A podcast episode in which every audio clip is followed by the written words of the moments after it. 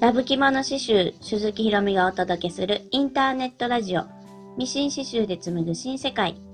この番組は、ミシン刺繍や手芸のこと、くすっと笑える人生経験などをざっくばらんに話しつつ、私や皆さんにとっての新世界を一緒に紡いでいくチャンネルです。はい、皆様、ハロウィンシャツの YouTube 動画を上げたんですけど、え見てもらえましたでしょうか？今回はですね、親子リンクコーデみたいな感じでやりたいなと思って、で、刺繍データを、まあ同じデータを使って、えー、男の子用、女の子用、そしてこう大人、女性用みたいな感じでこう表現する実験みたいなのを兼ねてて、えー、YouTube にね、それを撮ってみました。ハロウィンのシャツなんで、えー、季節商品っていうか、ね、ずっと着るわけじゃないんですけど、まあ、そういう季節商品を作るっていうのは、ミシン刺繍ならではかなって思うんです。やっぱりなんかね、わざわざ買う、刺繍したものを買うってなると、季節物ってちょっとね、躊躇しますよね。ずっと使えるわけじゃないとかさ、ね、それなりに値段もするしってなったら。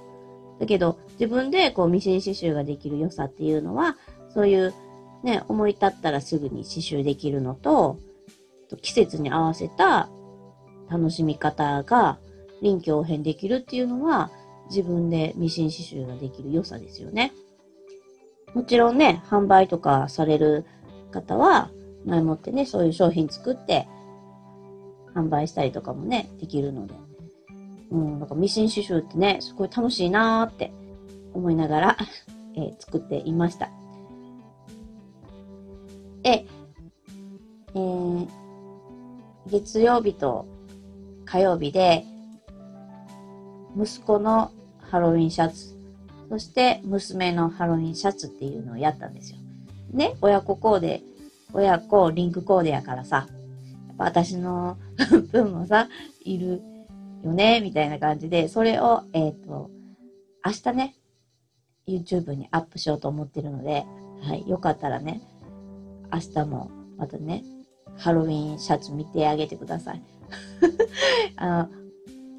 こう私のシャツと3枚揃ったバージョンが、はい、見れるので、またね、あの、見てコメントとかね、いただけるとすごい嬉しいです。え今日はですね、こうミシン刺繍の聖地についてちょっとね、話したいなって思います。私があの、今の目標にしているのが、まあ、近い将来の目標にしているのが、2026年に名古屋にミシン刺繍のね、聖地を作るっていうことなんです。で、なぜこれを作りたいかって思ったかっていうと、やっぱり、あの、ミシン刺繍のね、やり方がわからないとか、ね、ミシン刺繍の資材のこととか、刺繍糸のこととか、いろいろね、質問もらったりもするんです。で私も全然ミシン刺繍のこと知らなくて、で、聞ける人もいなくて、すごい困ってた時代があったんです。で、名古屋のいい刺繍工房の黒柳先生のところに行って、こうだんだんとミシン刺繍のことを覚えたりとか、あとはね、ミシン刺繍の仲間ができて、いろいろね、教えてもらったりして、こう徐々に、あの、いろんなことを知ってきたんです。で、そういう中で、やっぱりこう、ね、ミシン刺繍のことをこうもっとさ、知れる場があればいいなって思ったし、こうミシン刺繍をもっと活かせる場所があったら、すごいね、楽しいなって思ったんですよ。で、これはやっぱり ね、ミシン刺繍好きの人が集える場所があればいいんじゃないかって、突然ね、ひらめいたんですよ。で、それにはですね、やっぱ聖地みたいな感じで、ね、場所がいるよなってことで、えー、今このね、目標を掲げてるんです。で、ね、やっぱアメリカとか、ね、私、アメリカのサイトとかよく見るんです。そしたらさ、やっぱり使ったことのない資材とかもいっぱい売ってるし、ね、刺繍糸もそうやし、下紙もそうやし、下糸刺繍の下糸とかもさ、元からボビンケースに巻いてある下糸とかさ、いろいろ売ってるんですよ。ミシン刺繍のハサミ一つにしても、いろんな形のハサミがあったりとかして、すっごい便利そうなんかね、いっぱい、いっぱい載ってるんですよ。うん。だからそういう風なのをね、アメリカのサイトとかを見てると、日本でそういう便利なね、道具とかを試せるところもないし、まあ、それが便利だっていう風なことを知る場面もないですよね。もしそういうのが知れたら、ね、まあ、アメリカから物を買うのもできるかもしれんし、そういう人口が、ミシン刺繍の人口が増えたら、そういう新商品とかもね、いろいろ開発されて、もっともっとこう、ミシン刺繍が、ね、ものづくりが便利になる可能性ってすごいありますよね。で、すごいそういうのの、こう、みんなが集えて、こう集まれる場、クリエイターが集まれる場ですよね。クリエイターが集まれる場っていうのは、ね、いろんなところにあると思うんですけど、ミシン刺繍に特化したクリエイターが集まれる場っていうのがあってもいいんじゃないかなって思うんです。うん、雑貨販売してる人とかもそうやし、趣味で、えー、ミシン刺繍をやってる人でもいいし、これからミシン刺繍をやりたい人とかでもいいですよね。あとはなんかこう海外のさ、人とかもね、あの、日本に来たら、旅行がてら来たら、ね、ここのミシン刺繍のところに寄ろうかなとかさ。なんかそういうのもさ、良さそうじゃない？みたいな。うん。とか、なんかね、旅行がてらね、こっちの中部の方に来て、そしたら絶対ね、あそこミシン刺繍の聖地行こう、みたいな感じで、ね、思ってもらったりとか、あとは、なんやろ、スタジオみたいな感じで、なってもいいかな、みたいな。ほら、いろんなクリエイターの人がいるじゃないですか。で、ミシン刺繍っていうものを軸にしたクリエイターの人が、例えばね、あの、人に教えたいいろんなものがあるけど、ね、パソコンが得意じゃないとか、そういう動画を撮る設備を持っていないとか、いろんな事情があって、ご自分が楽しいことをいろいろしているのに、それを外に発信できてない人って世の中にいっぱいいて、なんかそういう風なのを発信できる環境が整った場とかあれば面白いかな、みたいな。もう刺繍ミシンも置いてあって、こうライブとかもできるような設備とかがあれば楽しいよね。やっぱ刺繍ミシンとかでこうね、あの、こうやって作るですよ、やりましょうみたいな言っても、結構カメラの位置とかがね、やっぱりね、家庭用刺繍ミシンとかでもね、刺繍枠はめたらすごいでっかくなるから、でっかく映るようにならなきゃいけないけど、でもね、作業するときとかはさ、モチーフがちゃんと映るようにちっちゃい、ほら、見えやすく画面いっぱいにちっちゃいものを映すとか、あとは真上から撮って自分が作業しているのを見せるとかさ、いろいろ必要になるから、こう意外に面倒、面倒というか大変なんですよ。自分、私がね、いつも動画撮ってて思うのは、こうちっちゃいものをなんかこう上から一箇所だけから撮るとか、そういうのやったら全然簡単なんですけど、ね、こういろんな角度っていうかアングルからさ、いろんなものを映さないといけないんじゃないそれがさ、すごい大変なんですよね。ね、ここのミシン刺繍の聖地のスタジオに来たら、誰もがこう、情報発信できるとか、ね、ライブできるとか、で、みんなと楽しいこと共有できるっていう場があれば、いいなって、すごく思ってます。だから、ね、ミシン刺繍の聖地を名古屋に作りたいなって。みんなが集って、こういろいろね、クリエイティブな発想をしたりとか、なんか刺激をね、受け合ったりとか、そういう場所にしたいなって思います。こ うなんか誰かからね、なんなんか奪うとか、ん？ねそういう世界じゃない世界だから、こうビジネスって、ね、なんかこう、誰かが勝った負けたとかさ、なんか奪い合いとか、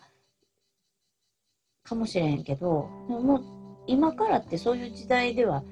ね、なくなると思うんですよ。やっぱりチームワークとか協力し合って、個性が、まあ多様性ですよね。だから、個性、自分が好きなものが多様、自分の好きなものが細かくいろんなものに分かれているから、その人の取り合いとか、ね、お客さんの奪い合いとかしなくっても、自分の商品を好きになってくれる人っていうのは絶対いてるから、そういう人にメッセージが届けばいいし、そういう人に、え楽しさが伝わればいいしっていうことがこれからはもっと大事やし、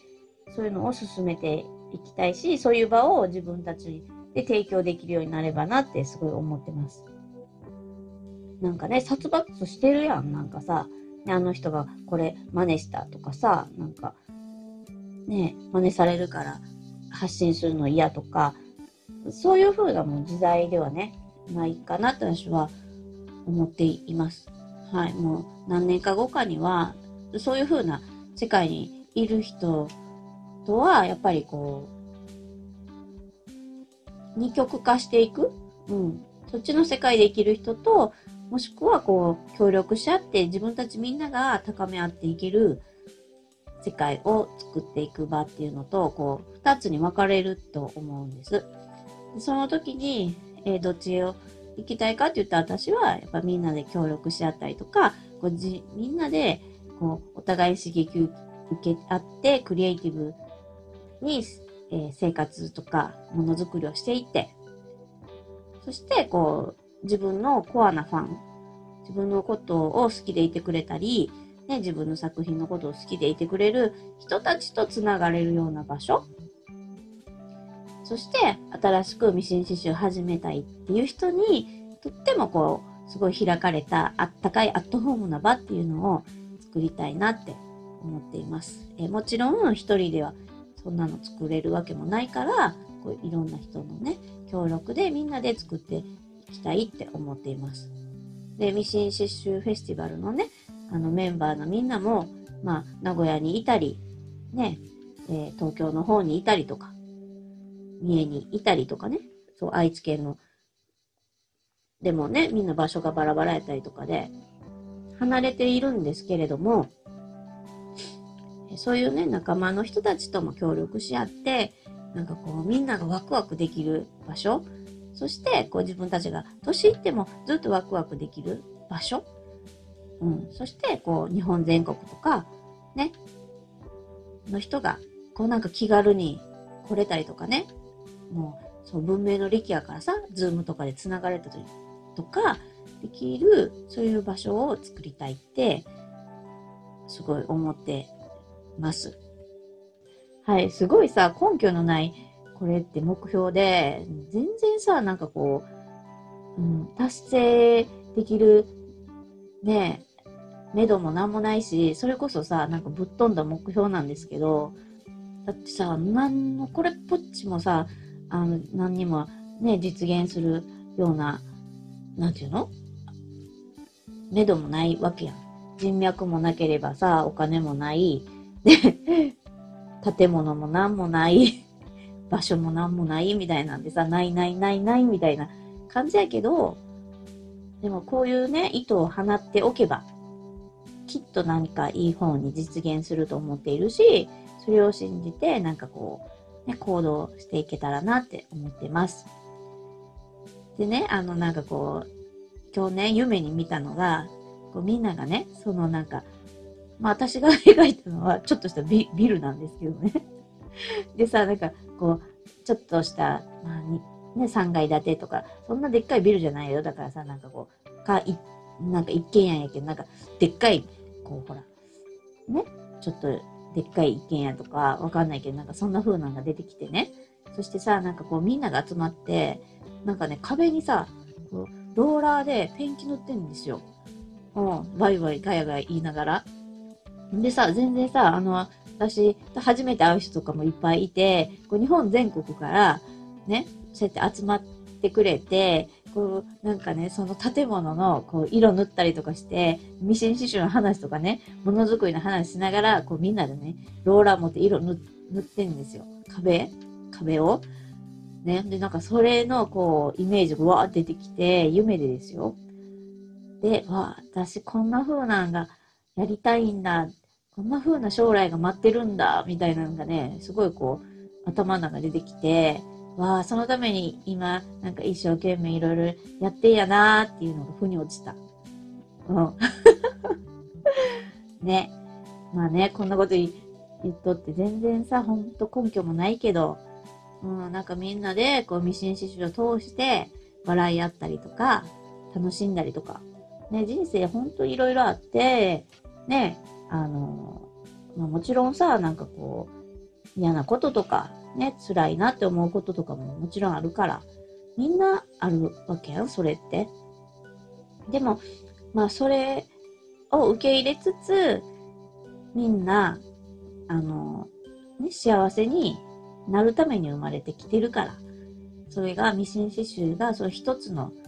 幸せの種っていうかね、軸っていうか、そんな風にね、なれればいいし、なんかそういう風な今日ね、イメージの夢をすごい見ました。はい。なので、それをね、楽しみにね、また頑張りたいなって、はい、思っています。ということで、えー、今日はこの辺にしたいと思います。この番組がいいなと思ったら、フォローやいいねボタンを押していただけると励みになります。以上、聞いてくださりありがとうございました。またねー。